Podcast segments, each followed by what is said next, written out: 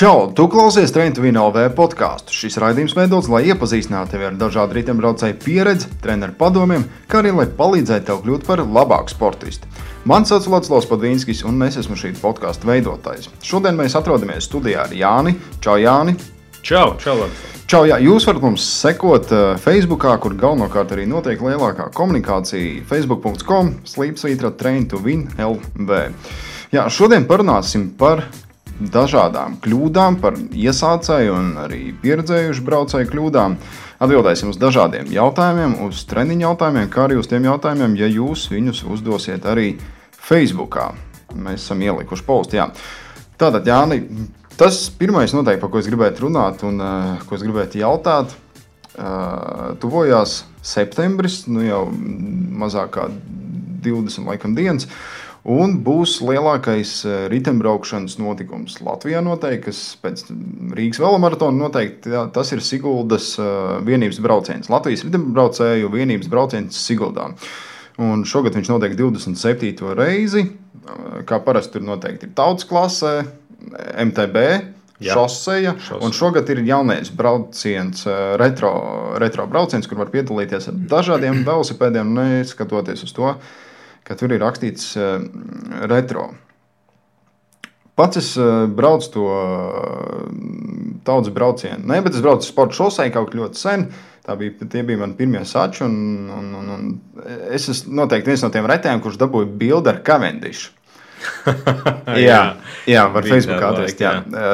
Tā kā jā, Jāni, tavi ieteikumi, ja tavs varbūt sāksim pirmais ieteikums, ko tu gribēji dot par eh, šīm sacensībām? Nu, ja tur brauc Cavendish, noteikti uztaisiet ar, ar viņu bildi. Šogad nebrauks. Jā. Šogad, diemžēl, nebrauks. Jā.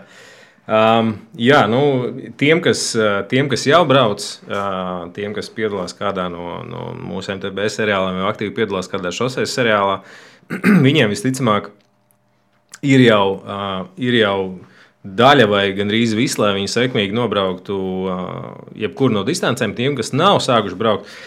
Es gribētu, laikam, viņus uzrunāt visvairāk. Viņiem ir jāsāk braukt jau, jau, jau garā. tā ir tā tautas klase, ko domā. Jā, tā ir tautas klase. Vai ja jūs tiešām atvēzēties uz sporta šoseis braucienu, to arī var darīt, bet nu, ļoti labi jāapzinās, ir, uz, ko jūs, uz ko jūs ejat. Jā. Bet, jā, protams, tas ir pirmkārt regulāri treniņi. Nu, Patiesībā tas jau ir visiem. Nu, ja, ja cilvēks to dara jau nu, pieņemsim kopš aprīļa, nezinu, maija. Tad tie ir regulāri treniņi. Tad ir nu, atkarībā, ja tu dari to divas nedēļā, tad divas reizes, protams, arī regulāri. Bet, ja par regulāriem treniņiem, pat ja jums ir ierobežots laiks, jā, tad, kā jau teicu, divas reizes arī ir regulāri treniņi, ja jūs nevarat atļauties to darīt vairāk. Bet, ja jums ir mazliet vairāk laika, un es domāju, šajā gadījumā stundās, tad nu, būtu ārkārtīgi vērtīgi to laiku saskaldīt mazliet sīkākās vienībās. Restīvi, ja jums ir pieņemsim 6 stundas nedēļā, ko jūs varat veltīt sportam, Tad nu, klasiskais tas veids, kā parasti man arī daudz cilvēku jautā, nu, tur ir 6 stundas, nu, tad 3 sestdienas, 3 svētdienas, jo pārējā laikā taču jāstrādā un tur grūti braukt. Jā. Bet, um, lietas līst. Nu, jā, protams, mums taču vasarā. Bet, eh, jā, tas nav, diemžēl, tas labākais veids, kā, kā, kā, kā trenēties. Eh, šīs sešas stundas būtu daudz vērtīgāk sadalīt eh, sīkākās daļās un pabraukt pa darba dienām pāris reizes, vismaz pa stundām vai pa otrām. Tad, tad, tad nedēļas nogalēs, kad nelīs lietas un spīd saule, tad ārā pabraukt kaut ko garāku. Mhm. Um, kā ar intensitāti? Uh, viņai noteikti vajadzētu būt mainīgai. Uh, es teiktu, tīpaši, ja cilvēki ir tikko sākuši braukt, principā par intensitāti baigi nevajadzētu satraukties, jo tad lielākā problēma un izaicinājums ir dabūt to apjomu. Es tiešām sāku braukt un sāku braukt mazliet vairāk, jo jūs zināt, ka jums jābrauc. Um, Tautas klasē ir, manuprāt, 30, uh, aptuveni 30, 30 kaut ko kilometru vairāk. 40, jā. jā, nu tad. Uh, tas, ko jums vajadzētu izdarīt, ir, ir, ir nobraukt vismaz šo te. Tas mērķis būtu treniņā nobraukt vismaz 80% no distances. Jā. Tas ir kāda garākā treniņā. Uh, garākā treniņā vajadzētu nobraukt mazliet vairāk, mazliet kā, kā, tas ir, kā tas ir sacensībās. Jā, atcerieties, Drīts stāstīja pagājušajā raidījumā, ka viņš dienu pirms sacensībām izbrauc to distanci, lai apmēram saprastu, nu, kā, kāds jā. ir. Jā. Nu, uh, ideja Kasparam bija pareiza, tikai taimings bija, ļoti nepareizs. Ja. Tas ir jādara, bet uh, to vajadzētu izdarīt, uh, izdarīt stipri ātrāk kā dienu, dienu pirms. Ideālā gadījumā Nu, Sigulda nav tik tālu, īpaši cilvēki ar īdznieki. Es silti ieteiktu aizbraukt, aizbraukt, izbraukt apli. Tīri tāpēc, lai saprastu, kas tad īsti ir tas, uz ko esat parakstījušies. Tas pie tam ir ļoti labs treniņš, kuru jūs varat sākt un beigt Siguldā, kas ir Uh, nu, manuprāt, lieliska vieta, kur pēc tam arī pavadīt, pavadīt nezinu, sestdienu vai svētdienu. Jā. Un apēst nopelnīto eklēru. Un apēst nopelnīto eklēru un uzbraukt arī Siguldas kalnā. Jā. Un tieši par to arī jā. Uh, trases specifika, kā tev šķiet, vai, nu, teiksim, ja mēs runājam arī par sportu braucienu, sporta, sporta distanci, vai tur ir kaut kāda specifika? Jo tas ir caur cēsīm, jā, vismaz kā tas ir bijis.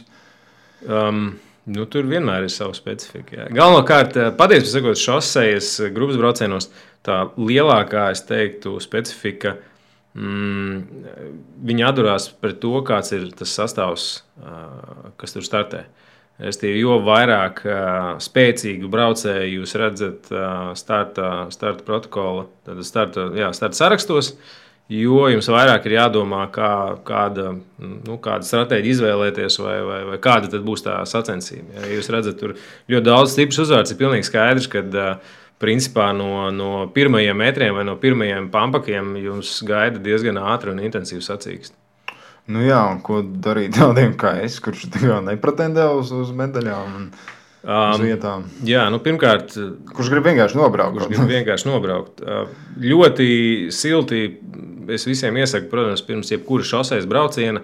Um, tomēr izbraukt kādu, tīpaši tas vienais brauciens, kas ir nu, liels notikums, tad būtu, būtu vērtīgi izbraukt kaut kādā mazākā, mazākā, magā, mazākā sacensībā, kur mazliet uh, nu, tos savus braukšanas skilus uz šoseis uzlabotu. Jo tā bieži ir liela problēma iesācējiem amatieriem. Viņi varbūt tās ir pat spēcīgi, bet viņi vienkārši nespēja braukt grupā, nespēja braukt pelotonā, tāpēc ka viņi nespēja atrast sev tur vietu. Viņam liekas, ka viņi tur gāzīsies un visi viņam gāžās virsū, un, un tad viņš brauc kaut kur tur viens pats pa vēju. Skaidrs, Jā, tas, tas, tas, ir, tas ir tas, ko es kādreiz ieteicu arī man, kad sākoties sacensībām. Nu, pirmajās 20 minūtēs jāatrod tas temps, tā savu grupiņu vēlams, pie kuras pieturēties. Nu, principā tur jau tās grupiņas ietvaros jau jāmēģina kaut kā tikt vai nu uz priekšu, vai nobraukt kopā ar to grupiņu. Ja mēs runājam tieši par eh, mazāk pieredzējušiem braucējiem, varbūt mēs varam audiāli pastāstīt par signāliem grupām. Respektīvi, jā, es saprotu, ka tas ir sarežģīti. Jā. Bet, teiksim, sāksim vienkāršāk. Manevra apzīmēšana. Respektīvi, teiksim, mēs braucam, un mums priekšā mētājās flaga, jeb pudele. Jā. Un mēs viņai braucam pa labo pusi, mēs parādām ar labo roku. Um. Jā, es, eh, es gan šeit teikšu, laikam, mazliet savādāk. Tad, kad, tad, kad mēs braucam mazā grupā, tad iespējams eh, tad šis te ir aktuāli. Ja? Tad tu vari redzēt tās rokas, var redzēt to, to pudeli un tu vari redzēt nu, kaut kādas citas lietas, ko dara braucēji. Bieži vien pelotonā, tad, kad jūs kustaties, un ja tu iedomājies, ka tev ir kaut kādi 50 cilvēki un tas, tā grupa Jā. ir ceļa platumā, uh, viss, ko tu, ko tu vari darīt, un tas ir labākais, ko jūs varat darīt, ir skatīties. Tā kā um, parasti mm -hmm. braukšanas skolās mācās to tālo skatienu uz priekšu. Mm -hmm. Jūs redzat, ka tā čūska, vai, vai es vienmēr salīdzinu īstenībā pelotonu ar, ar tām mazām zivtiņām, kas spēlē okeānā. Jā. Jo jūs redzat, ka kad visi pēkšņi raujās uz vienu vai uz otru malu, principā jums nav jāuzdod jautājumu, kāpēc, vai jums nav jābūt dro, drošsirdīm, kas vienkārši brauc taisni iekšā. Ja? Jo visticamāk, nu, var bunny hop. Vai...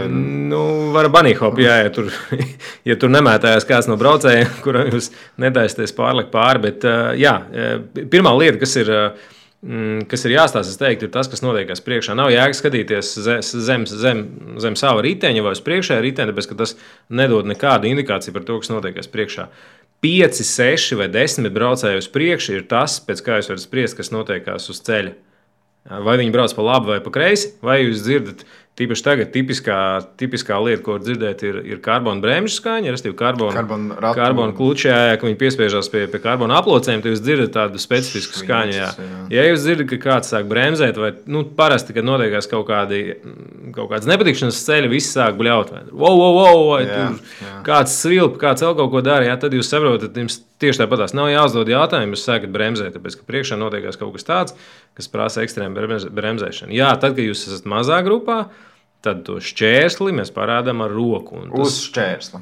uz šķērsli. Tieši tā. Jūs apbraucat, ja jūs viņu apbraucat, attiecīgi, ja jūs braucat viņam šķērsli pa kreiso pusi, jūs ar labo roku rādat uz šķērsli. Tā tad Tā rāda. ir vēlreiz. Jā. Tātad ir šķērslis, mēs viņam braucam garām. Pa kreiso pusi un rāda labo roku. Jā, nu, protams, tieši tā, jā. jā. Norāda uz šķērsli, respektīvi. Uh, labi, ja, es, ja man rokas ir uz stūres, vai, vai es nevaru to izdarīt, tad es visdrīzāk parādu relkoni, vai, ne? vai cenšos kaut kā mm, pabļaut. Uh, jā, viena lieta, kas ir, ko es arī novēroju, tas, tas, tas ir uh, arī šiem jauniem braucējiem ļoti aktuāli. Nu, tās rokas no stūres baigi nevajag censties raut nost. Tāpēc ir, uh, tāpēc ir balss signāli, vai, vai, vai, vai tāpēc arī tas, ko es minēju sākumā, kad, kad ja tu brauc no aizmugures un tu redz, ka tas cilvēks, kurš, protams, tajā brīdī iespējams bremzē, un tam tev vajag abas rokas, un stūrē, kam bieži arī vajag abas rokas, nu, tad viņš nevar neko parādīt. Jā. Tad vienkārši seko tam, ko, tam, ko dara viņš. Kā, uh, tur ir tā ļoti jāizvēlas. Ja, par, tāpēc es saku, ja ir maza grupa, tu aizbrauc atrāvienā, piemēram. Uh, Labākajā scenārijā. Jā, labākajā scenārijā tu aizbrauc atrāvienā. Tad, protams, kad ja tu brauc, brauc pirmais un tu redz, ka tur priekšā ir kāda bedra, tad tu laicīgi parādi uz viņu, ka tajā pusē braukt nevajag. Tas nozīmē, ka visi no tevis pārkārtosies. Ja šķērslis bija labā pusē, es pārkārtos uz tavu kreiso pusi.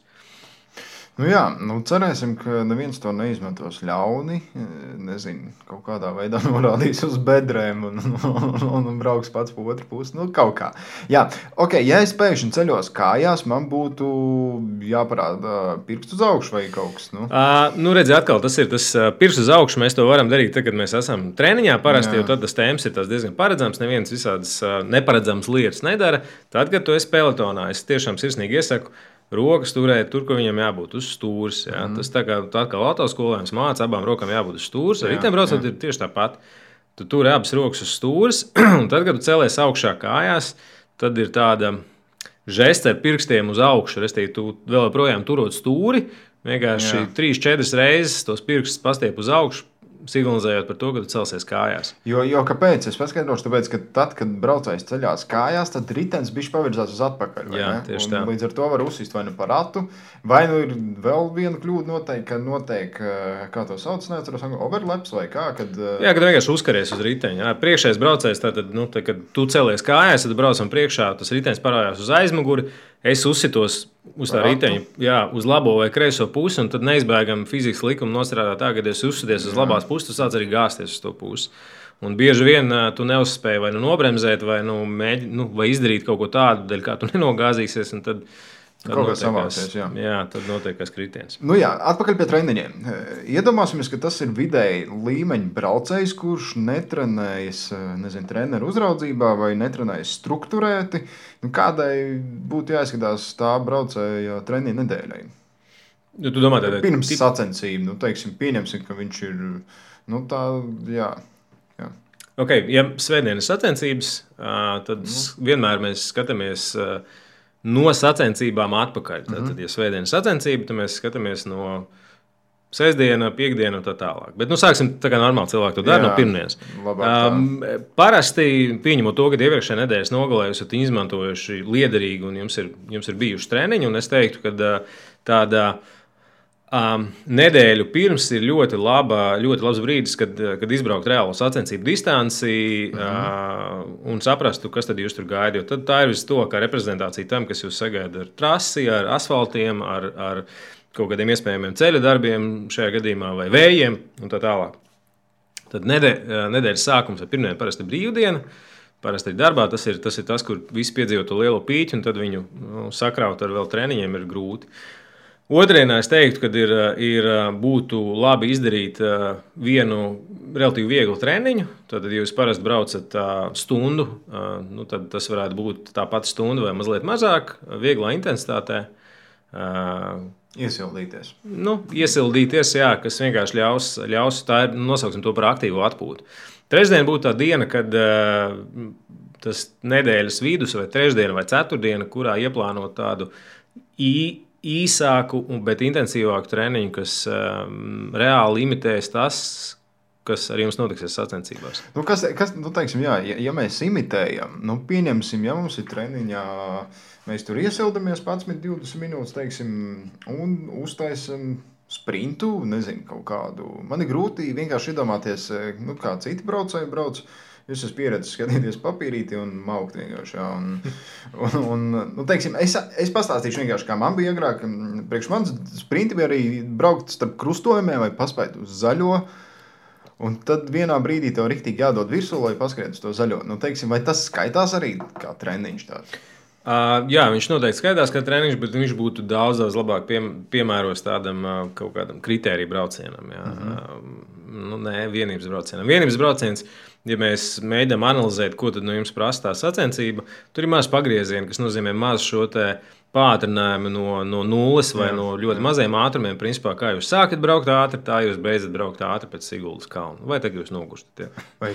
Jā, vai pirms Siguldas kalna. Vai pirms Siguldas kalna. Tad tas, tas, ko es noteikti ieteiktu izdarīt, tā kā mēs, tas mērķis ir imitēt, uh, imitēt treniņos to, kas jūs sagaidat sacensībās, ir atrast kādu kalnu, uh, kurā jūs droši varat uztaisīt kaut kādus atkārtojumus, kas ir ne pietiekami īsi, es teiktu, mērāmi minūtēs. Nu, normāli tie būtu četri. Piemēram, tāds tipiskais, tipiskais intervāls sēdes pirms vienas brauciena būtu uh, trīs vai varbūt tas četri atkārtojumi pa pieaugušā sacībā ar četrām, sešām, astoņām un varbūt tas desmit minūtēm.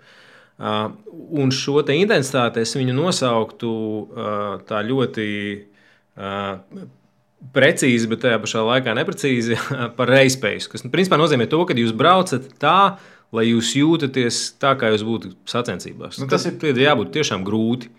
Principā jā. tas ir grūti, bet tas nav maksimālais. Tas nav maksimālais. Jo, ja jūs rēķināt, ka jums jābrauc tas desmit minūtes, jā, tad tas nozīmē, ka jums ir desmit minūtes jāspēj nobraukt. Protams, ka jūs desmit minūtes nebrauksiet tāpatās, kā jūs braucat uh, divas vai četras minūtes. Jā. Tātad jūs šo intervālu pieliekat, ar, ar to var darīt ar tieši tikpat garu, apvienot tieši tikpat garu atpūtu. Tātad mm -hmm. četras minūtes braucam ātri, tā lai ir jāsakūž zobi, tā lai pa vidam iespējams ir, ir kāds arī kalns, kas tomēr arī būs tuvāk tam, kas jūs sagaidat sacensībā. Jo plakans ir tikai, plakani, tikai daļa no trases. Ja? Mm -hmm. uh, un četras minūtes atpūšamies pēc tam. Četras braucam, sešas. Sešas, sešas braucam, sešas atpūšamies, un tā līdz jā, desmit. Jā. Un tad būtu vēlams arī vienkārši pabraukt. Laikam, jā, un tad ir ārkārtīgi vēlams atsildīties, un mājās pēc tam, pēc dušas, jau arī pastēpīties. Ko Neviens ritē vai ļoti reti riteņbraucēji dara, tāpēc ka viņi uzskata vienmēr to par kaut kādu nevajadzīgu lietu. Jā. Nu, jā, bet par atsildīšanos īstenībā viena no biežāku, biežākajām kļūdām nu, ir tieši atsildīšanās. Un tīpaši tas ir izteikts sporta klubos un uh, kolektīvajos treniņos, kur es diezgan bieži dzirdēju no kolēģiem, no apkārtējiem, o, jā, man bija tik foršs treniņš, es tur rīktīgi izsvīdu un, un tā tālāk. Es prasu, nu, jūs atsildījāties.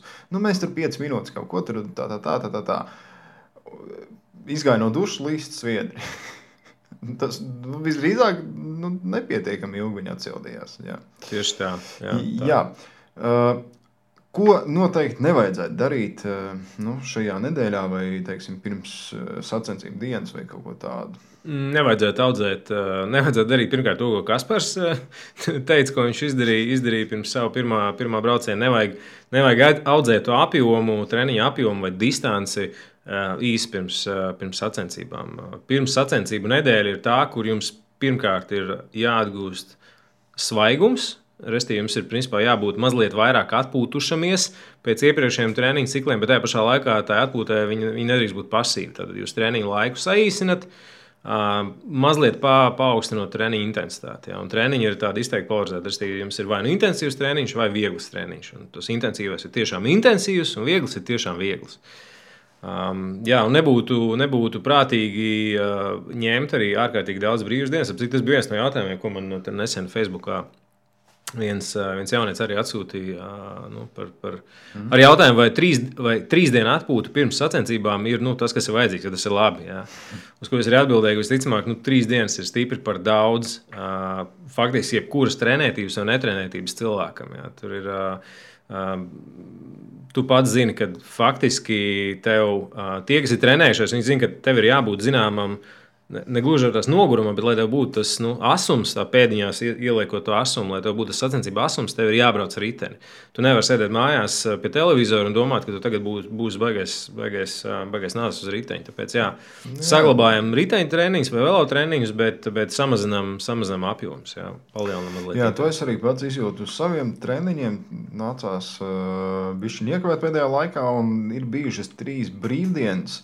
Un es teikšu tā, ka man tas izpaužās arī psiholoģiski, mentāli, un uh, es vienkārši palieku bišķi neadekvāts. Varbūt nu, tāds man nervi laikam sāk uzdot. Un, un tad es izēju izbraukt treniņu, tad laikam kaut kāda procesa atkal iedarbojos, tad viss ir kārtībā. Un, principā es saprotu, ka es lēnām palieku nu, teiksim, atkarīgs no, no kaut kādām endorfīniem vai vēl no kaut kā tāda tipiskā ritembraucēja kaita, tāda pozitīva. Uh, Jā, kas ir ar karbaloidiem, jeb ogļhidrātu, glikogēnu ielādi aknās un asinīs? Jā, um, jā nu mēs mēģināsim vienkāršot to visu, jo glikogēns un tā tas viss tur skan baigi, baigi fancy. Tagad ir um, ļoti populārs dažādas. Uh, visādas diētas, un visi cilvēki saka, ka ēst augsts ir baigi labi, un jūs brauksiet baigi ātri riteni. Tas nu, stāsts dzirdēju no, no Kristīnas. Jā, jā uh, nu es varu paust savu personīgo viedokli. Tā man, tas, man tā tēma ik pa brīdim ir uzpeld, un es, es, es esmu iesaistīts dažādās diskusijās par to.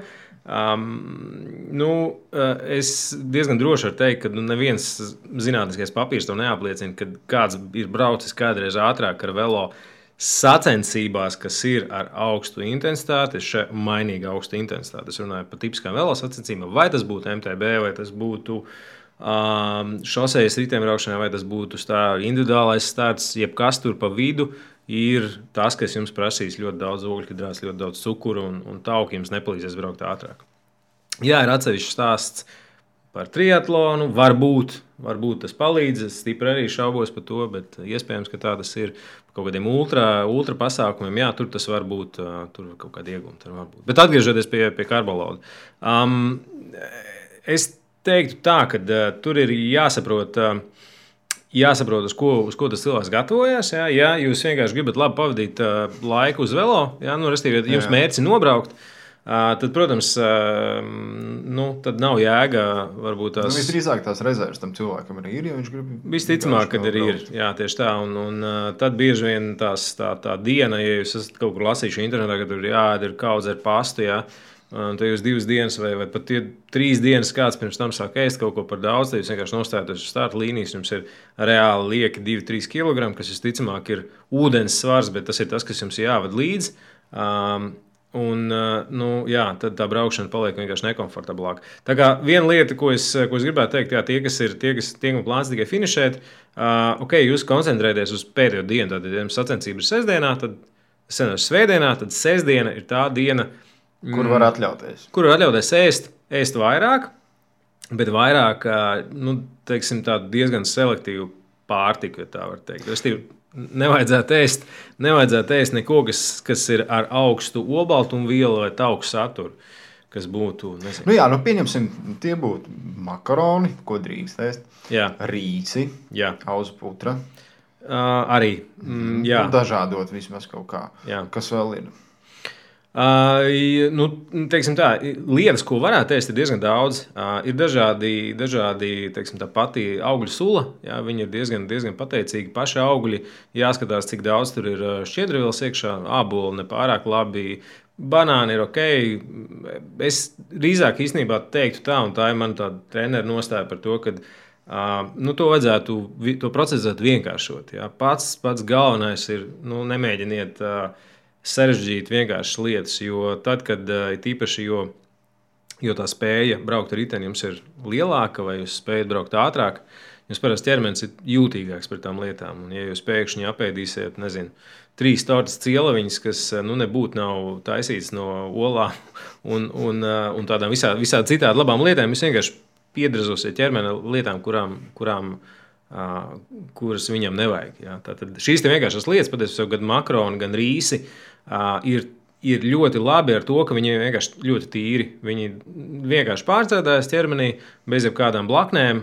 Jums visticamāk nebūs sliktas dušas un vēl kaut kas, jo viņi ir pietiekami neitrāli, neitrāli, neitrāli pārtika. Ja. Vispārējais, es teiktu, ir tas, vai liela daļa ar vispār. Tāpēc arī pat, pat, pat ar putru. Ja. Nu, putru nav labi, nebūtu labi vārīt dienu pirms. Uh, ar pienu. Viņu var pievienot, bet uh, ir jāstāsta, cik, cik cilvēks ir vai nav jūtīgs pret pienu. Piens vispār ir sportistiem tās produkts, nu, ar, ar kuru vajadzētu apieties tā ar, ar, ar prātu, ja, īpaši pirms lielām slodzēm. Uh, tāpēc, jā, nu, jā. Uh, ko es vēl gribēju teikt? Es neatceros, bet uh, gan jau, ka es atcerēšos. Tieši par iesildīšanos pirms sacensībām. Uh, Nu, kādai, kā, kādai jābūt iesildīšanai? Es, es, es vienkārši atceros fantastisku stāstu, mēs tagad runājam. No, no. Tas bija ļoti daudz gadus atpakaļ, ko man stāstīja kolēģis, kas bija aizbraucis uz Lietuvu, kur notika MTB sacensība. Un, um, tur bija viens vīrs, kurš pēc nostāstiem Pēc nostāstiem bija dzirdējis, ka ir baigi labi, un baigais uzreiz baigais lādiņš. Ja tu apēdi, apēd, es nezinu, cik viņam bija liela tā medus burbuļa, bet nu, kaut kāds puslitrs. Jā. Viņš ēda, ēda medu un, ziniet, tās sausās vafels, ko pārdod. Nu, vafels klāt. Jā. Un to viņš darīja tieši pirms starta, nu, kaut kādu stundu pirms starta. Jā. Uh, nu, tātad, darbie draugi, tie, kas klausās, nedariet tā. Tie nostāsti visticamāk nav, nav patiesība. Tie ir kaut kādi. Nu, varbūt tās kādam tas strādā, bet visticamāk, ka nē, jums būs ārkārtīgi slikti uz velospēdu. Tā kā, jā, tās ir lietas, ko medus ir labs, bet, uh, bet ne, ne īsti pirms tam. Īstenībā ir, ir arī tās medus maizītes, tādas wafeli, kur uzreiz ir arī tās beigas labās. Jā. Jā. Par iesildīšanos. Kā man iesildīties pirms sacensības? Uh, jā, pirmkārt, iesildīšanās, manuprāt, ir ārkārtīgi, un arī uh, vienības braucienā viņi būs noteikti ļoti, ļoti svarīgi. Jo stāsts tikko, kad es izbraucu cauri pilsētai, labi, viņš ir mazliet tehniskāks, tur ir vairāk pagriezieni, bet tikko, kad es izbraucu uz šoseis, tā principā tur ir uh, nu, tur gāze grīdā un, un, un visi brauks ļoti ātri. Uh, ja jūs ķermenis tajā brīdī nebūs gatavs tam darbam, jūs būsiet lielās problēmās, visticamāk. Un tam kā reiz arī domāt ir iesildīšanās. Iesildīšanās ir tā, kas sagatavo pienācīgi jūsu ķermeni slodzē, kas jūs sagaida. Tad, tad pirmkārt, nu, laikam jāsaka tā, ka mazākā vai īsākā iesildīšanās, iesildīšanas protokols, ko es izmantoju, ir ap 30 minūtēm. Vai sākot no 30 minūtēm, ja, kas ir daži cilvēki, es zinu, for fact, kad, kad viņiem tas ir ārkārtīgi daudz. Viņi liekas, ka es tur 5 minūtes izbraucu, un tas viss normāli. Aizripoju līdz startam, es esmu iesildījies. Ja, tas ir par maz. Uh, Pirmā lieta, kas ir, kas ir jādara, ir tātad lēnām jāiesildās, lai, lai gan ķermenis, gan prāts nomierinās. Jo parasti ir, tagad jūs uzkāpjat uz riteņa, ja jums ir tīpaši tā ir kaut kāda pirmā sacensība, jums adrenalīns tur līdz pausīm ārā, un jūs vienkārši nejutīsiet to slodzi, ko jūs īstenībā liekat uz tā riteņa. Tāpēc ļoti skatieties, jums ir pulsmetrs. Skatieties, ko rāda pulss, sākat tiešām ļoti lēni.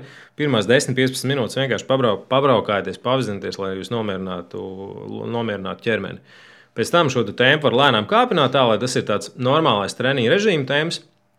Pēc kā būtu ļoti labi uztaisīt vai nu pāris sprintus, 3-4 ar pietiekami garu un ilgu atjaunošanos, vai arī pāris kāpinājumus, kas ir tuvu tam sacensību tempam, ko jūs visticamāk kaut kad esat darījuši treniņos.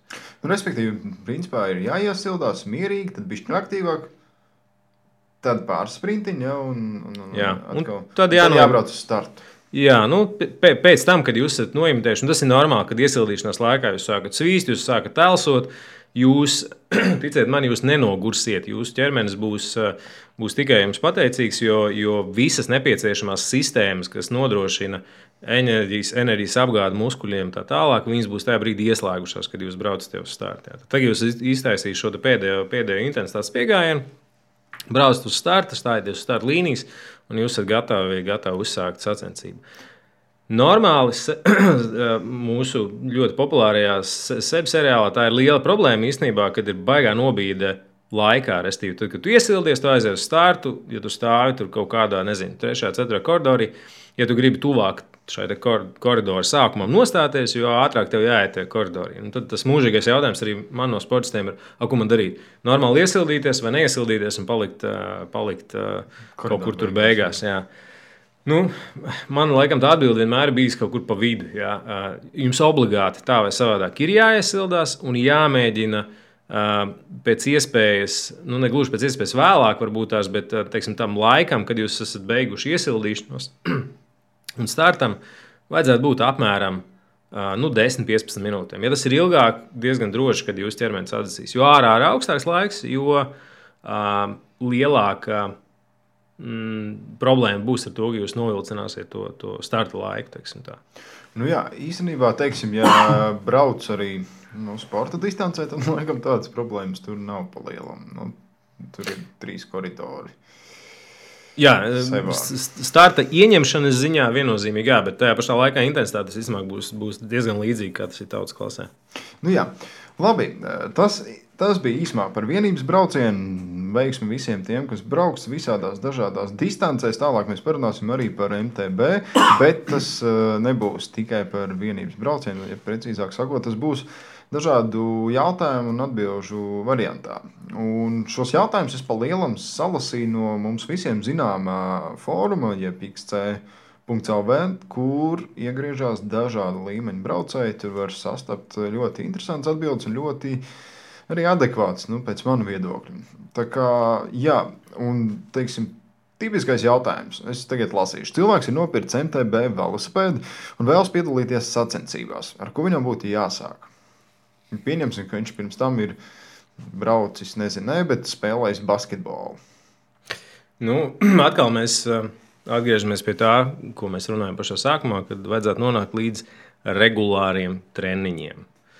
Tas būtu solis numur viens. Vienalga, kāds viņam ritenis ir, vajadzētu trenēties 3, 4 un vairāk reizes nedēļā. Jā, bet teiksim, nu, tehnika kaut kāda. Nu jā, tad, kad ir šis te treniņu, treniņu regulātāte iegūta, tad, kad cilvēks ir spējīgs fiziski un praktiski atrast gan laiku, gan to visu realizēt, izbraukt tās 3-4 reizes Um, jā, tad, tad, eh, protams, kad ir īpaši viņš brauc ar, ar, ar MTB, nu, tad tā, tie tehnikas treniņi ir diezgan tāda, nu, es teiktu, neatņemama sastāvdaļa treniņiem. Um, Pavisam nesen tās mazas off-topics, bet visam nesen viens, eh, viens no mums kopīgi zināmiem sportistiem teica, ka klīst tādas baumas, tad, tad uh, cilvēki domā, ka tie visi, kas trenējas pie mūsu, viņi izbrauc tikai ar, šosei. Tikai ar šoseinieku. un tas pats cilvēks, kas to teica, viņš, viņš saka, viņš saka, nu, tā tas nav. Es taču normāli braucu daudz ar baiku un tā. Bet, jā, atbildot uz to, cik daudz ir jābrauc pa mežu vai, vai nav jābrauc pa mežu, tas bieži ir atkarīgs no tā, pirmkārt, kādas ir tās sacensības, kuras jūs braucat. Ja jūs braucat tikai um, nu, tādus izteikti tehniskus MTB seriālus, kā vīvus, jā, pieņemsim. pieņemsim vīvus vai, vai grūzes acī vai, vai kaut ko kaut ko līdzīgu, tad, protams, tā, tā um, komp tehnikas komponente ir uh, nu, ārkārtīgi nozīmīga. Un jūs viņa rezultātā iegūsiet ar viņu tikpat daudz, kā iespējams ar, ar kaut kādiem fiziskiem treniņiem. Tagad es teiktu, Uh, teiksim, tādi šosejas, šajā gadījumā es ielieku viņas pēdējās, ja jūs braucat ar, ar, MTB, bet teiksim, pa, pa, pa kaut kādiem zemes ceļiem vai pa, pa pa tādu segumu vai pa tādu maršrutu, kur jūs spējat pietiekami normāli kontrolēt to intensitāti. Ja, jo, nu, at, mežā iebraucot, tā intensitāte ir tāda, kāds ir mežs, nevis tāda, kā pārsvarā izvēlēties jūs. Ja. Um, Lūk, tad tajā gadījumā, ja cilvēks brauc tehnisks seriāls, nu, tad varētu to dalīt apmēram pusi uz pusi vai, vai, vai teiksim, um, nu, 60, 70, 60% braukt pa šosei un 30, 40% braukt pa, pa, pa mežu, trenēties pa mežu. Um, ja tas ir tā, ka cilvēks brauc, uh, brauc tomēr sevi, kas ir nu, arī mazāk tehnisks, Nu, tā tas ir. Sēbā ir braucams. Tur, nu, jā, nu tad, tad, tas, tad tas, tie meža treniņi ir vajadzīgi. Jā, tad es teiktu, no tiem četriem treniņiem, teiksim, nedēļas treniņiem, vienu var pavadīt mežā. Jā, jo visticamāk, ja cilvēks ir sācis braukt, tad viņa lielākā problēma ir tā, lai viņš dabūtu fiziski, fiziski kapacitāti, lai viņš spētu nobraukt to distanci normālā, normālā laikā. Jā, tā, tas ir lielākais izaicinājums. Jā ja viņš to vienu treniņu mežā, mežā izbrauks, visticamāk, viņš iemācīsies gan bremzēt, gan, gan uh, lietot uh, amortizatoru un tā tālāk. Tā tālāk. Bet te mums vēl ir jārunā par to, ka cilvē, ja cilvēks ir tikko nopircis, tas visdrīzāk nozīmē, ka viņam nav kontaktu pedāļu. Um, un braukt, jā. vai ne, un braukt mežā ar kontaktiem un bez kontaktiem ir man šķiet diezgan atšķirīgas lietas. Nu, ir milzīga atšķirība. Es domāju, ka jebkurš, kurš ir, kurš ir savā, savā laikā braucis bez nu, parastām kedām, uh, uz parastiem pedāļiem, un pēc tam pārkāpis uz, uz normāliem kontaktpedāļiem, nu, zina to atšķirību. Viņi ir, protams, kad arī Nu, tie ir tādā, tādos skaidros, viņi ir reāli izmērāmi. Jūs brauksiet vienkārši ātrāk un daudz drošāk pa mežu, mežā jau īpaši. Nu jā, kāja neliks nos noteikti, kāja būs savā vietā. Jā, kāja būs savā vietā. Pedalāža jā. Tieši tā. Bet, zini, kā ir īstenībā savu pirmo apzināto riteni, es nopirku uzreiz arī nopirku vēl apelsnes. Jā, nu tev bija, tev, tev laikam paveicās. Tāds, es nezinu, es nezinu, kāpēc, bet es sapratu, nu, es braucu taču ar šoseinieku, man vajag nopietni izskatīties un tā. Un, un bija kontakti, jā. Un es atceros pirmo treniņu, kur es piebraucu ar kontaktiem pie mājām. Es domāju, nu, ba, nu baigi forši. Viss ir ne, nu, tiešām tā, ka tu jūti riteni arī foršāk, tā pārbaudi, tu jūti, kā tev tā kāja griežas un tā. Un tad es tā piebraucu pie mājas un gribēju uzbraukt uz apmalīti. Bija maziņš ātrums, un es kaut kā sasvēros, nespēju nobremzēt, un tad es apstājos. Un es jūtu, ka es krītu uz vienu sānu. Un, un tu jau tā kā nu, aiz pieredzi, tu liec kāju un parādi vēl vairāk sev līdzi. Un, bet caur to, cik es saprotu, vienkārši ir jāiziet cauri. Tur. Um, jā, nu, es laikam teikšu tā, ka nu, pilnīgi visi tie, kas ir nomainījuši kaut kādā savā dzīves posmā parastos pedāļus uz kontaktpedāļiem, nu, viņi krīt. Uh, šajā gadījumā es, protams, ka teiktu, ka tāds labākais veids, nu, krīt visi. Uh, arī dēļ pedāļiem, jo arī tā kā tavā gadījumā pati tu būsi braucis tur gar jūru vai pa mežu, kur ir viss mīksts, un tad tu nodrošini par to, ja tu kritīsi, tu kritīsi tā kā mīksti. Tad atbrauc mājās, un tas ir brīdis, kad tu esi atslābis, ja jā, tu esi atbraucis mājās. Tad, tad tas kriterijs notiek. Bet, bet jā, nu, to sākumu, lai, lai nodrošinātu tomēr to, ka nu, kaut kādi. Mm, kaut kādas nepatikšanas nenotiek. Labāk ir tiešām pabraukt mazliet pa mežu, kur ir tomēr viss ir pietiekami mīksts, kur tas kritiens nu, nemaksās, nemaksās daudz. Jā, es jau esmu dzirdējis tādu ieteikumu, ka pirms eh, braukt treniņu, tu izai ārā, stāv pie mājām, tikko izgājis. Teiksim, Piecas reizes ieklipsēties, izklipsēties, ieklipsēt, izklipsēt kāju. Nu, tu tā kā pieredzi savus smadzenes un tad braukt. Jā. Uh, nu, es domāju, ka tas strādās. Jā.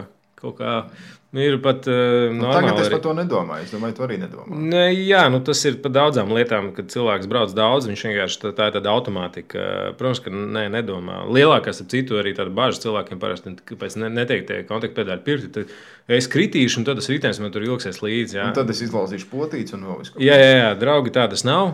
Tie pedāļi pilnīgi visi no viņiem ir būvēti tā, lai jūs no viņiem atbrīvotos tajā brīdī, kad notiekās kaut kāda, kaut kāda kritieni. Un, nu, mēs, tu, es, es esmu lidojis tā, ka nu, nesen arī vienā sebē es tev stāstīju, ka es nezinu, kurš no jums tā ir kritis. Es, es nokritu drīzāk man izsita ārā. Es, nu, es īsti nesapratu, kas tur notika, bet es lidoju ar galvu pa priekšu un rokas man bija uz atpakaļ. Es joprojām nesaprotu, un es nevaru iedomāties, kāds bija, bet man principā man kaut kā teleportēja no tā riteņa, un, un, bet pedāļi nekad nav ieķērušies. Nevienā kritienā es nezinu, kādā veidā, bet viņi izraujās ārā.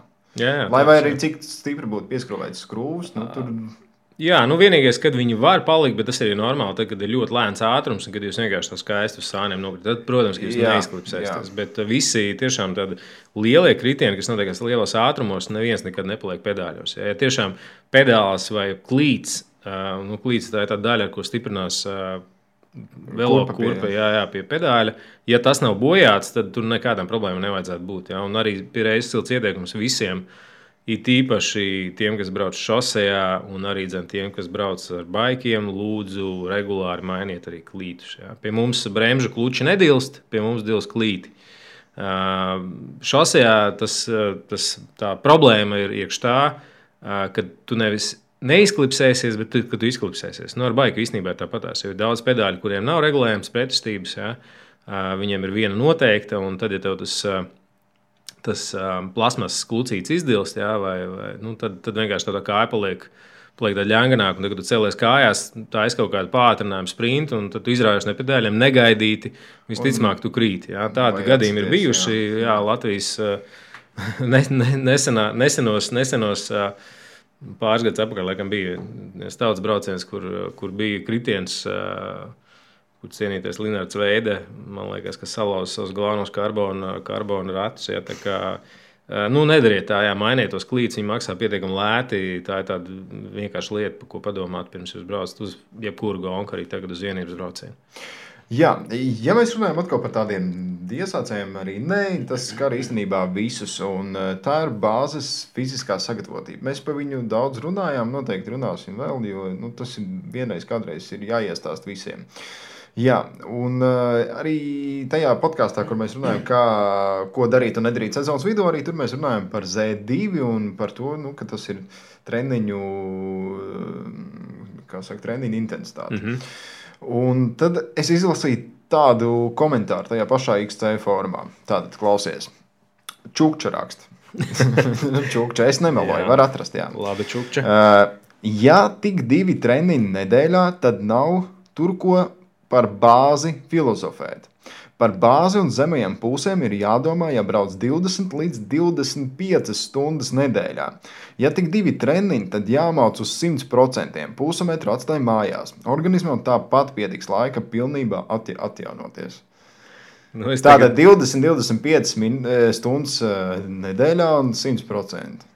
Nu, es tagad plaši smaidu. Uh, Nu, laikam man vienīgie sportisti, kas brauc 20, 25 stundas nedēļā, ir, ir, ir profesionāli riteņbraucēji, kas principā saņem par to naudu. Un arī viņiem nemaz netik bieži nav tās 25 stundas nedēļā. Jā, 20 stundu nedēļā tā ir priekš viņiem normāli, bet nu, nu, 20 tas... stundas nedēļā nu, tie ir 3-4 stundīgie treniņi. Jā, katru dienu. Uh, nu, es uh, viennozīmīgi varu teikt, ka šādam apgalvojumam nav nu, par laimi nekāda pamatojuma. Ne, ne, ne sporta literatūrā, ne pētījumos. Nu, tas ir tā, nevajag darīt. Ja jums ir tikai divi treniņi nedēļā, tad pirmā lieta, par ko jums vajadzētu parūpēties, ir tā, ka jūs tos bāzes treniņus arī braucat. Un, nu, tā bāze ir tāds stiepts vai, vai tāds neviennozīmīgs jēdziens. Ja, protams, ka visi, visi domā, ka tev tagad ir lēni lēni un gari jābrauc, kas principā ir liela daļa no tās, no tās bāzes.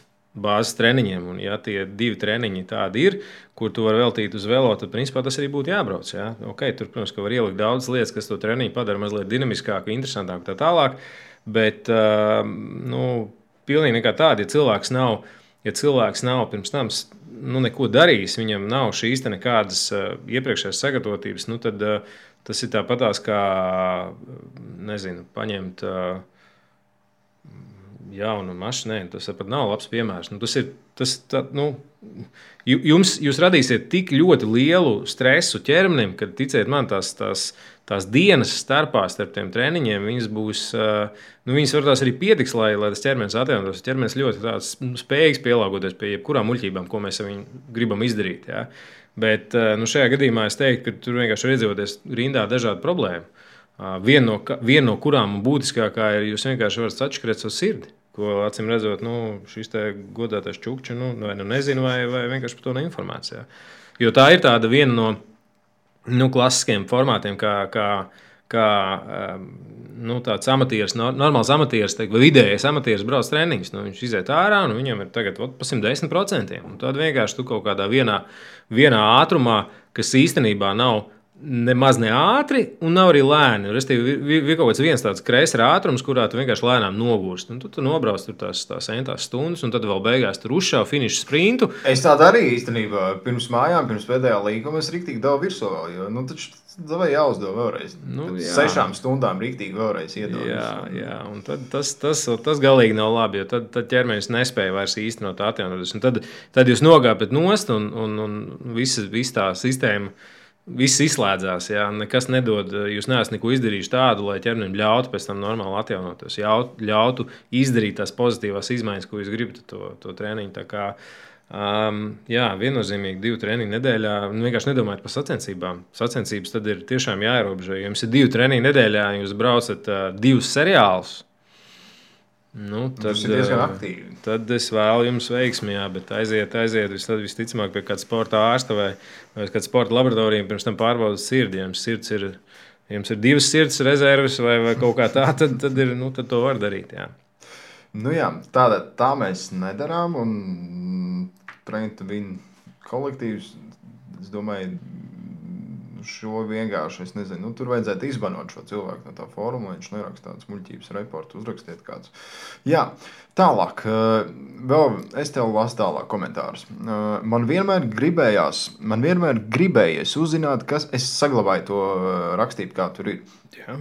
Man vienmēr gribējies uzzināt, kas notiek gadījumā, kad treniņa laikā uzstājas pauzi. Piemēram, ieej veikalā pēc banāna, vai tad tas divu stundu treniņš vairs neskaitās un kļūst par diviem vienas stundas treniņiem. Um, jā, nē, nu tā nav, ka viņš neskaitās. Viņš, protams, ka skaitās, un jūs, uh, jūs nobraucat to laiku, ko jūs esat tajā brīdī pavadījuši uz riteņa. Um, par Pauzēm ir, eh, ir tā, ka, ja jums ir divas stundas, nu tad, eh, tad starp divām stundām taisīt 30 minūšu pauzi. Var, ja tas ir tiešām viegls treniņš, un principā tā pauze tur tā labi iederās. Um, ja jūs taisat uh, garu pauzi starp intensīvu treniņu, tad visticamāk jums tie, tajā brīdī viņi varētu pārtāt par diviem stundas treniņiem, kur jūs uztaisat vienu pēc otru. Īstenībā. Nu, tas ir labi vai slikti? Vai? Um, nu, tas ir atkarīgs no tā. Šajā gadījumā, ja tas, ja tas būtu intensīvs treniņš, un tu nobrauc kaut kādu pirmo intensitātes daļu, un tad ienāc pēc banāna, vēl kaut kā, nezinu, dzer kafiju un ilgi sēdi, neko nedari, uh, tad tas varbūt tās pat nav. Nu, tas ir drīzāk tā neitrāli jāsaka, jo tad ir, tad ir tā, ka tu vari uzspēt mazliet, mazliet atjaunot tās spēka rezerves, un tu otro daļu nobraukt labi. Tajā pašā laikā, ja mēs gribam, tas mērķis tomēr ir panākt to intensitāti un laiku uz riteņa, kas ir tās divas stundas. Jo šajā gadījumā, ja jums, piemēram, sacensības, jūs braucat mūsu pieminēto vienības braucienu, sporta klasi, kur jums jābrauc būs nu, divas stundas vai mazliet vairāk par divām stundām, uh, Tad jums ir vajadzīgs šis laiks uz riteņa. Tad tie treniņi ir vai intervāli jātaisa ir nu, vienās, divās stundās. Um, Tajā pašā laikā ir, es šeit runāju par to garo pauzi. Ja tā pauze tiešām tāda, ka mēs nokāpjam burtiski uz piecām minūtēm, ieskanām veikalā, pielējam pilnas fļāgas, iebāžam banānu kabatā, braucam tālāk, uh, tad tas, manuprāt, vēl joprojām ir divu stundu treniņš. Jo pats būtiskākais, kas notiek vai savukārt nenotiek tajā pauzē, ir tas, kad jūsu ķermenis sāk atzīt. Uh, nu, Restīvi, ja tā pauze ir pārāk ilga un, un jūsu sirds ritms ir nokrities jau līdz absolūtai normālai tādai nu, miera stāvoklim, tad tas nozīmē, ka ķermenis ir izslēdzies. Viņam nav vairāk jātur ieslēgts tās sistēmas, kas nodrošina skābekļa apgādi un visas pārējās lietas. Uh, Bet tas nozīmē, ka arī, teiksim, ja atsākot pēc šīs pauzes, tā intensitāte principā būtu jāiesildās ar to. Jā, tieši tā. Tas ir, jā. un tas īstenībā attiecās ne tikai uz, uz treniņiem. Es zinu, ka tu brauksi Hāņu. Uh, Uh, jā. jā, es zinu, kur brauks. Kā. es tagad arī to zinu. Tagad, tagad arī to zinu. Jā. Uh, un, un, uh, tur tieši tas, ir, tur skaidrs, ka tā, tā sacensība ir ļoti gara, un tev ir jāapstājās, jāuzpild kabats, jāslēdz tās fļāgas tā tālāk. Uh, tad, uh, un, ja tas notiekās jebkurā citā gonkā, vai jebkurā citā tādā pat treniņa situācijā, tad jums ir jāuzstājas tāda maziņa mini iesildīšanās. Tad jūs uzkāpjat uz velo un nu, neatgriežaties. Tīpaši ar baigu, tas ir nu, sacensībās baigi raksturīgi. Uh, viss nokāp nost, tur sabāžas kabats un uzreiz mēģina atgriezties tajā pašā sacensībā ātrumā. Uh, Tas ir ļoti grūti, jo ķermenis jebkurā gadījumā ir tajā brīdī jau mazliet, bet tomēr atzīst. Tas nozīmē, ka jums jāsāk pakāpeniski. Nu, atvēlēt vienkārši sev kaut kādu minūti, lai ieskrietos līdz tam tempam, kur jūs bijāt. Jā, jūs uzkāpjat, jūs sākat mazliet vieglāk pārnesumu, mazliet tās kājas pagriežat ar augstāku kadēns, un tad lēnām, lēnām sākat braukt tālāk. Jā, lai jums iedot tam ķermenim laiku, lai viņš iestartētos atpakaļ.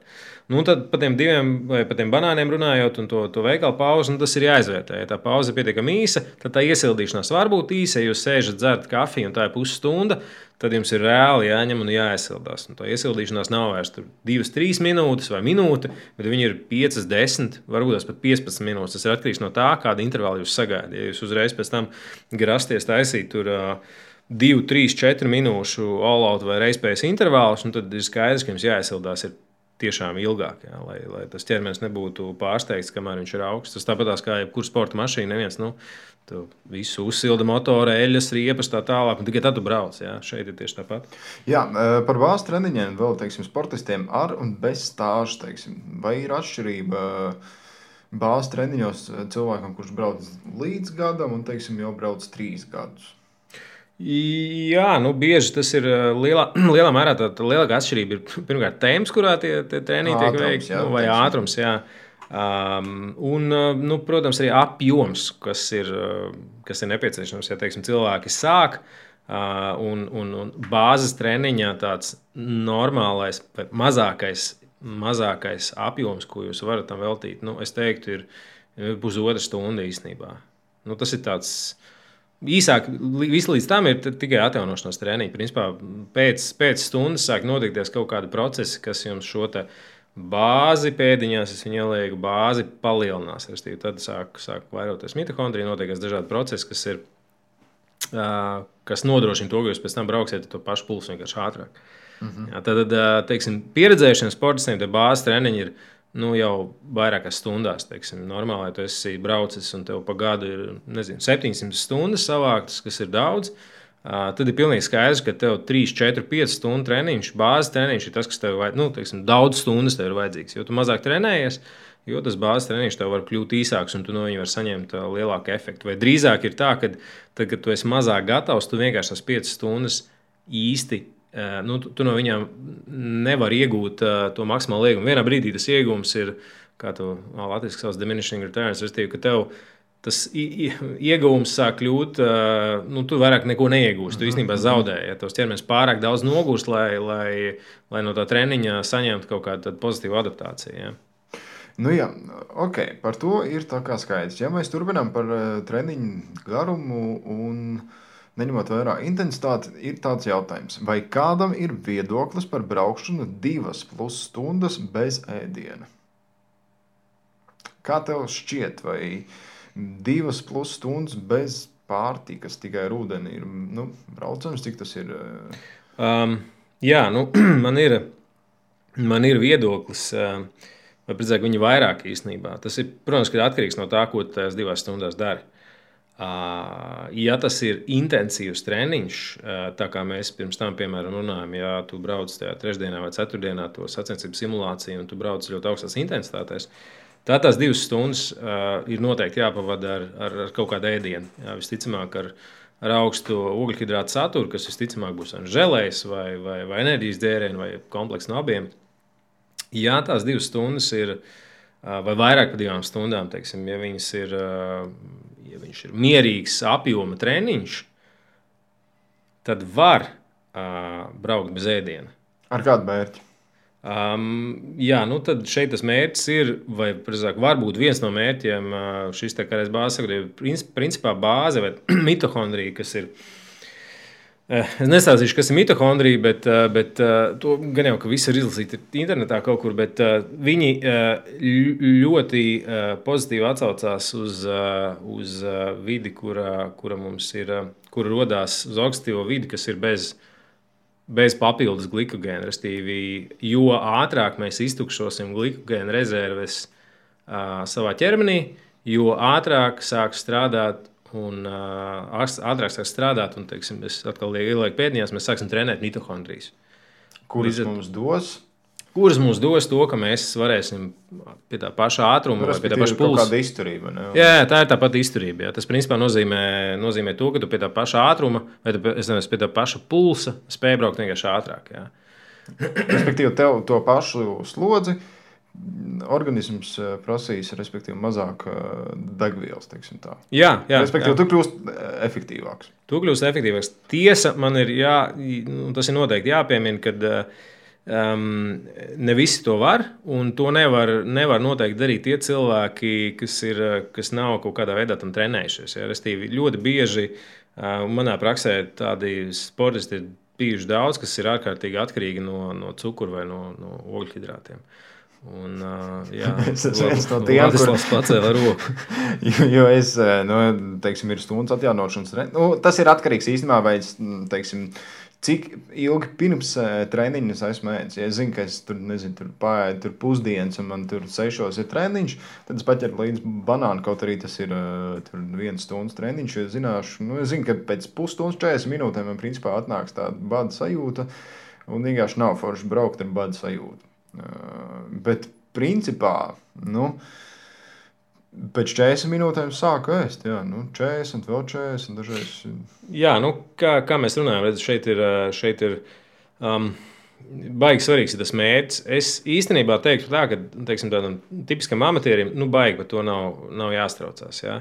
Uh, šī ir diezgan avansēta tehnika, ko tu vari izmantot pie specifiska mērķa sasniegšanas, tāpēc, ka uh, Rekur mans uh, kolēģis uh, Toms Flaksis tieši līdzīgas metodas izmantoja arī saviem pušiem Rietumbankā, ja, kuri viņiem tas ir vajadzīgs citu iemeslu dēļ. Ja viņiem tiešām ir ārkārtīgi garas, garas sacensības, viņiem ir ārkārtīgi svarīgi, cik efektīvs viņiem ir tauku metabolisms. Un, viņiem ir tauku vispār? Jā, lai cik tas dīvaini nebūtu, ir jā. Jocīgi, jā. Nu, kur, kur viņi ir tagad vispār? Jā, um, jā ja es pareizi atceros, daļa aizbrauca uz Poliju, un, manuprāt, es, ja es pareizi zinu, tad, manuprāt, vēl daļa no, no 23 ir, ir Slovākija treniņu nometnē. Nu, jā. kā... Ja mēs runājam par ēdienu, teiksim, cik nebūtu ieteicams, cik ilgi vai cik ātri pirms treniņa ēst? Mm, nu, tāds general rule of thumb, vai teiksim, tas tāds normālais ieteikums, ko es varētu dot, ir uh, apmēram divas stundas pirms jūs neko neēdat. Divas līdz trīs stundas. Nu, teiksim, Bet tas ir tādos, ka, nu, nu, teiksim, tā, ja es pārēdu pirms treniņa, nezinu, pirms stundu nu, būs lielāks pulss. Būs lielāks pulss, būs daudz grūtāk izpildīt, it īpaši, ja mēs runājam par intensīviem treniņiem, būs daudz grūtāk izpildīt to, to treniņu uzdevumu, un viņš vienkārši nebūs efektīvs. Jā, es, es no pieredzes nezinu, cik tas ir pareizi, bet es zinu, ja teiksim, ja brīvdienas un četru stundu treniņš tad es varu droši pāriest brokastis un iet braukt. Un, jo tā intensitāte ir zema, Z2, un es zinu, ka nu, pirmo stundu es braukšu tikai uz tām brokastīm, un man tur neko īsti pat negribēsies, bet vienkārši jāsāk aizt uz, uz, uz priekšu. Nu, jā. Nu, tas ir, jā, tas ir atkarīgs no, no, no braucēja, no tā, ko tu esi pieredzējis vai neesi pieredzējis darīt. Jā. Ja cilvēki uh, un tos, tos um, vairāk stundu treniņus bez ēdiena parasti var izbraukt tie cilvēki, kas ir praktizējuši to, ka kaut kādos kaut kādos brīžos viņi apzināti izvairās vai nelieto ēdienu vispār. Jā, jo mūsu tā, teiksim, tā modernā tendence ir ēst ļoti daudz un regulāri, tāpēc ka ēdiens ir baigi pieejams. Bet, jā, ja tu, ja tu ik pa brīdim to ēdienu izslēdz un izslēdz cukuru, kas ir ārkārtīgi būtiski, vai limitē viņu uzņemšanu, teiksim, tad tas ir daudz, daudz vieglāk izdarīt. Jā. Jo parasti, kas notiekās cilvēkiem, kas to nav pieraduši darīt, Viņiem ir tā kā, nu, tā kā, tā kā slēdzīta. Viņi brauc, brauc, brauc, un tad vienā brīdī viņi nedabūtu tur paēst, un viņš tur kliks, viņi izslēdz ārā, un viņš brauc vienkārši divas reizes lēnāk. Jā. Um, es teiktu, nu, līdz divām stundām uh, neņem līdzi vispār neko. Es sāku ēst, jā. Bet tas ir. Ūdeni, tas, ūdeni, es braucu ar ūdeni, jā. Bet tas ir atkarīgs no tā, kāds, kāda ir. Kāda ir uh, kāds ir tas treniņu mērķis. Ja, ja tu nekādā gadījumā to nedarītu, ja, ja tagad būtu kaut kādā aktīvā sacensību sezonā, un tu zini, ka tev ir teiksim, nedēļas beigās tev ir, tev ir gonka, un tu nevari dabūt to. to To nenormālo glikogēnu bedri vai vienkārši to bada sajūtu, uh, tur 3-4 stundu treniņā un atbraukt mājās. Tas nozīmē, ka tev būs ārkārtīgi grūti atjaunoties. Tā ir nu, liela, jā, saistīta lieta, ja, jo tu esi vairāk tajā badā uh, braucis un, un viņā kā, nu, atradies tajā bada sajūtā, jo vairāk resursu tev ķermenis ir, ne, viņam ir nepieciešams paņemt no sevis. Jā.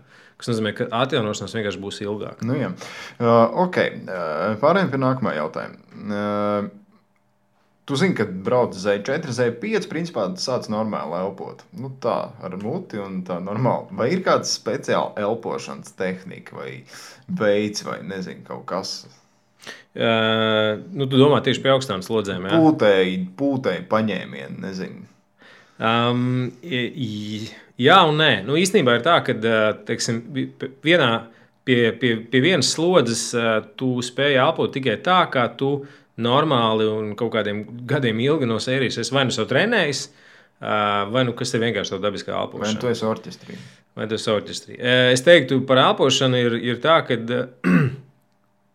Nevajag, nevajadzētu mēģināt uh, limitēt kaut kādā veidā. Pirmā lieta, ir, kas ir jā, jānodrošina, tas, lai tev maksimāli daudz gaisa nokļūst, uh, nokļūst plaušās.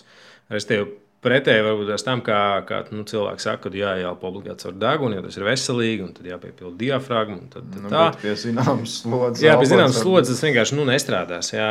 Tāpēc ir normāli tā, ka ar dažādām sejas izteiksmēm cilvēki brauc ar muti vaļā vienkārši tādā mutu vaļā stāv visu laiku, vai nu tu taisi vai netaisi, tu izelpi, tas ir pilnīgi vienalga. Jā. Tāpēc tas bez, bez ieelpas tev, tev, tev palīdz tomēr mazliet vairāk to, to skābekli eh, dabūt iekšā. Uh, nu, viena lieta par to, par to apšanas tehniku, viņi īstenībā pie. Uh, pie tām augstām slodzēm tu nevari izkopt. Tāpēc tas, tas, tas, tā ir tāda automātika cilvēkā, kas ir iebūvēta iekšā, kur tu vari pārbūvēt tikai ļoti ilgi to trenējot. Un kā ir ar diafragmu? Teiksim, nu, dia, elpota diafragma nozīmē, ja jūs šobrīd sēžat vai guļat, uzlikt vienu roku uz krūtīm, otru uz vēdera un vilkt iekšā gaisu. Un tad būtu jā, un ta, diafragma būs tajā brīdī, kad uh, roku uz vēdera arī Pacelsies. sāks pacelties. Jā, tas būtu. Nu jā, no sākuma piepildās plaušas, un tad aiziet laikam uz diafragmu. Jā, Nē, otrādi - otrā, otrā, tā, ka no sākuma piepildās diafragma, un pēc tam paceļās plaušas, jā. Jā. Bet uh, to var uh, un vajag pildīt uh, tīpaši tiem, kas, tiem, kam ir mazākas, mazāks plaušu tilpums.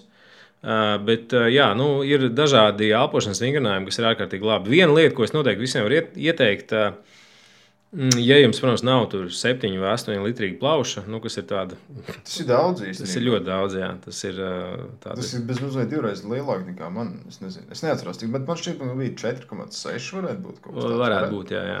Nu, ir plauš, plaušas lielums, ir, ir ļoti svarīga vienība. Jā, jo tas ir tas, kas uh, nodrošina jums uh, skābekļa pieplūdi muskuļiem īstenībā.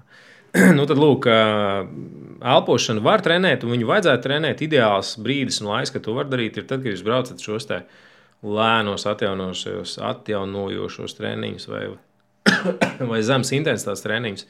Tad to var brīnišķīgi izdarīt, jo tad tā intensitāte ir zema, jūs pietiekami daudz spējat koncentrēties arī mentāli uz to, ko jūs darat, un izpildīt pareizi to, kas, to, kas ir jādara. Uh, un tas, ko var darīt, ir braucot ar riteni. Vai nu cikliski, vai, vai nu, teiksim, tādā garākā intervālā, visu treniņu laikā, vai, vai kaut kādiem intervāliem, elpot tikai caur degunu. Un tas ir grūti. Tas, Tas ir ir, ļoti eh, grūti.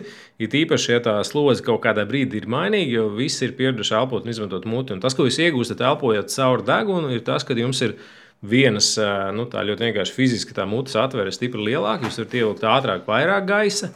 Degun, deguns ir divi mazi salmiņi, ar kuriem gaisam ir jāizplūst. Ja? Tas nozīmē, ka jums ieelpa būs um, daudz forsētāka nekā, nekā tas būtu normāli pie, pie elpošanas ar muti. Ja? Tad respiratorie treniņi ir īstenībā ļoti vajadzīgi. Man mājās teiksim, tāda Maska. maska, jā, elpošanas maska, kas ir, nu, labi, viņi saucās tur altitūda maska, bet ar augstkalnu viņai nav nekāda sakara.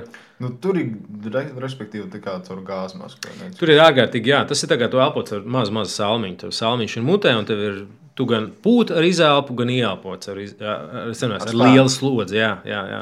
Tas ir tas, kas tev trenē, uh, trenē mazos starprību muskuļus, kas gala beigās paplēš, paplēš tās plaušas mazliet lielākas. Tas ir vērtīgi. Jā. Par to mēs noteikti kādreiz parunāsim. Jā. Uh, Raidījums tuvojas beigām, bet mums ir jautājums no Facebook. Īstenībā no, no viena no sekotājiem. Māris Bošs vai Bošs. Nezinu, kā to no pareizi izrunāt.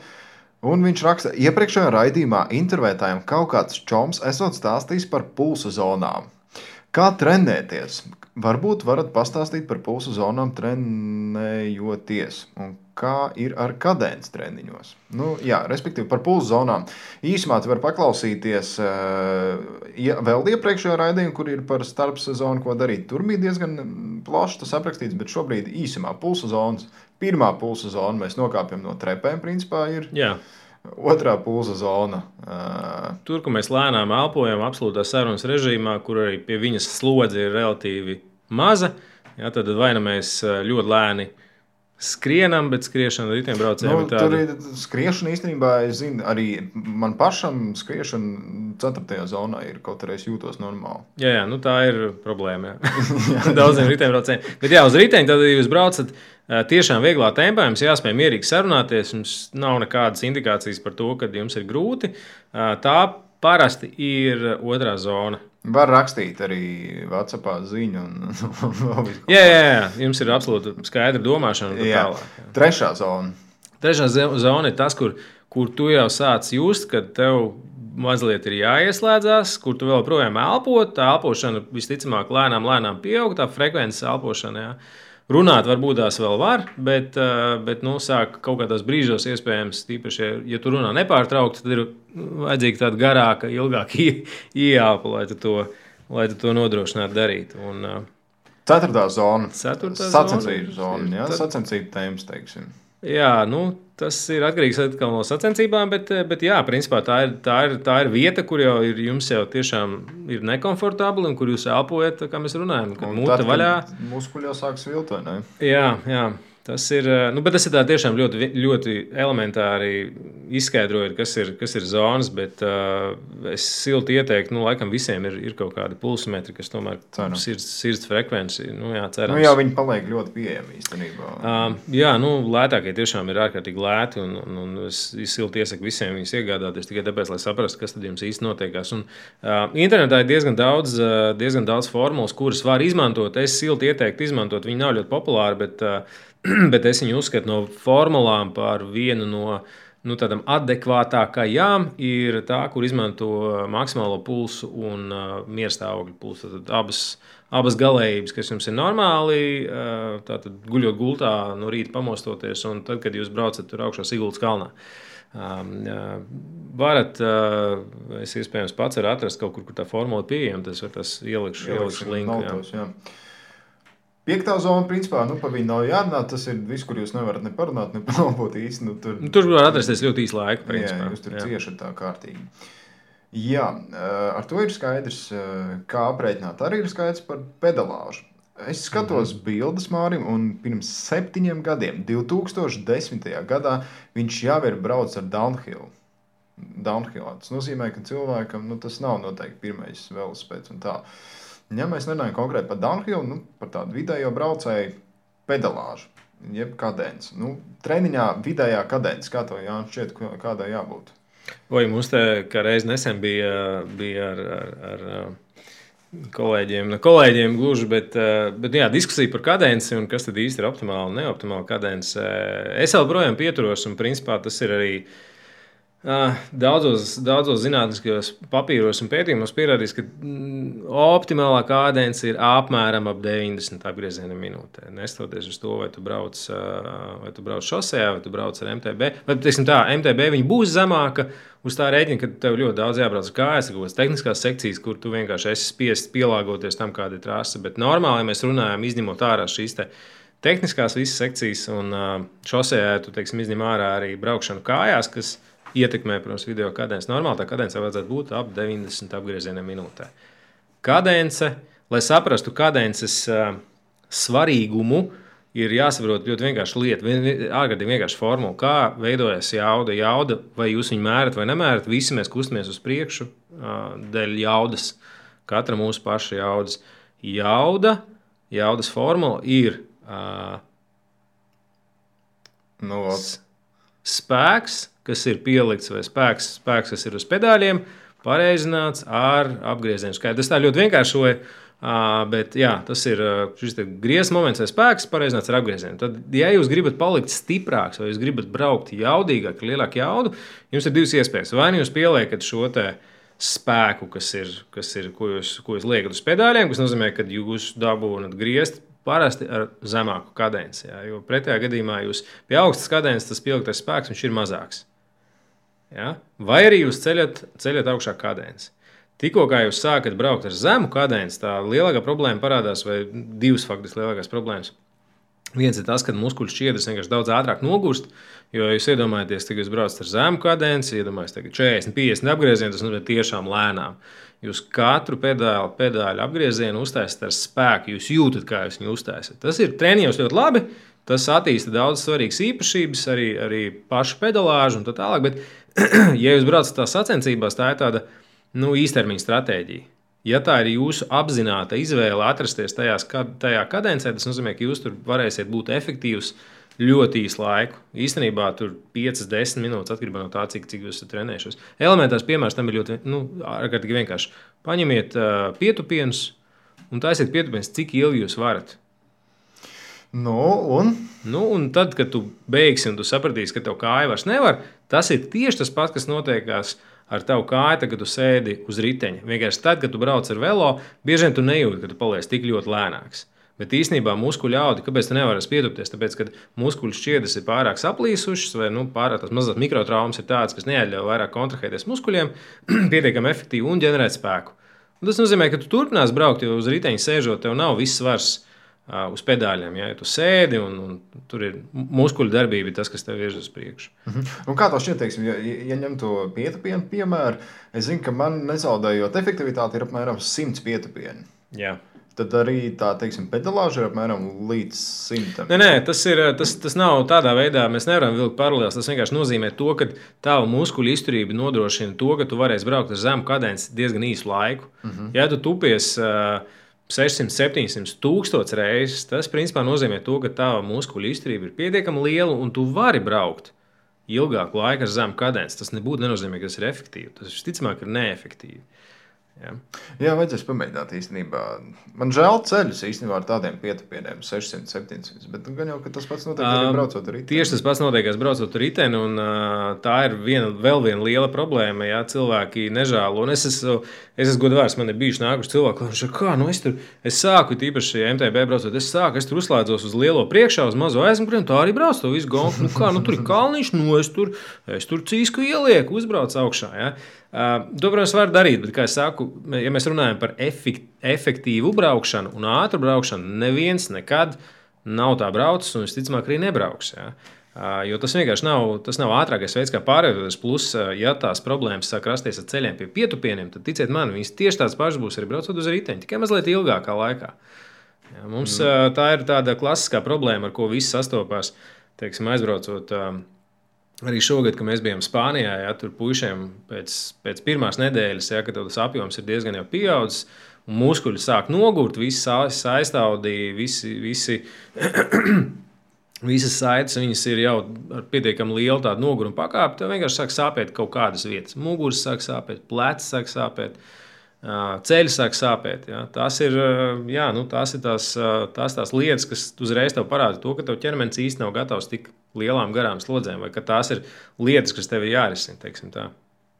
Jā, jā nu, labi, paldies. Raidījums tuvojās izskanē, tāpēc ka mēs jau esam pāršāvuši par strīpu. Mēs pat īstenībā neatbildējām uz visiem jautājumiem. Tos mēs atliksim uz kādu citu reizi. Jā. Uh, tur vēl ir daudz jautājumu īstenībā, un daudz mītu, vēl, kurus pat es saprotu, ka viņi nav pareizi. Un, uh, tas, par ko mēs vēl neparunājām, bet parunāsim nākamajos raidījumos, ir treniņu pīks. Uh, jeb uh, programma, kur notiek uh, treniņu plāni, treniņu analizēšana un atskaitīšanās. Es arī teikšu, tāpēc, jā, jā, tāpēc ka treneris uzreiz redz sarkano krāsu, ja tu neesi izbraucis treniņu. Tā. tā ir, tā ir liela motivācija arī. Jā. Dabūt zaļus un, un, un, un, un uh, dzeltenas lauciņus. Un tā kā tā, paldies, Jānis, ka biji, kā atbildēji. Ņemiet par labu. Jā, es ceru, visiem būs labi, labi starti atlikušajā sezonas daļā un ne, uz drīz tikšanos. Jā, paldies par klausīšanos un eh, meklējiet arī pārējos podkāstus gan SoundCloud, gan iTunes. Eh, raidījumu veidojot veido Vladislavs Padvīnskis, Jānis Mūsiņš, Trentvinēlē treneris un kontaktējieties ar mums gan Facebook, gan arī visur citur. Paldies!